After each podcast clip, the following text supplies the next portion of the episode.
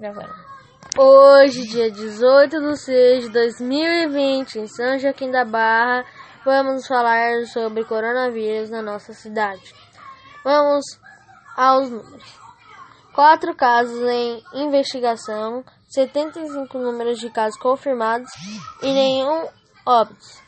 As aulas estão abertas das 2 horas até as 6 horas, só só saia de casa se for preciso, pois as coisas só estão aumentando.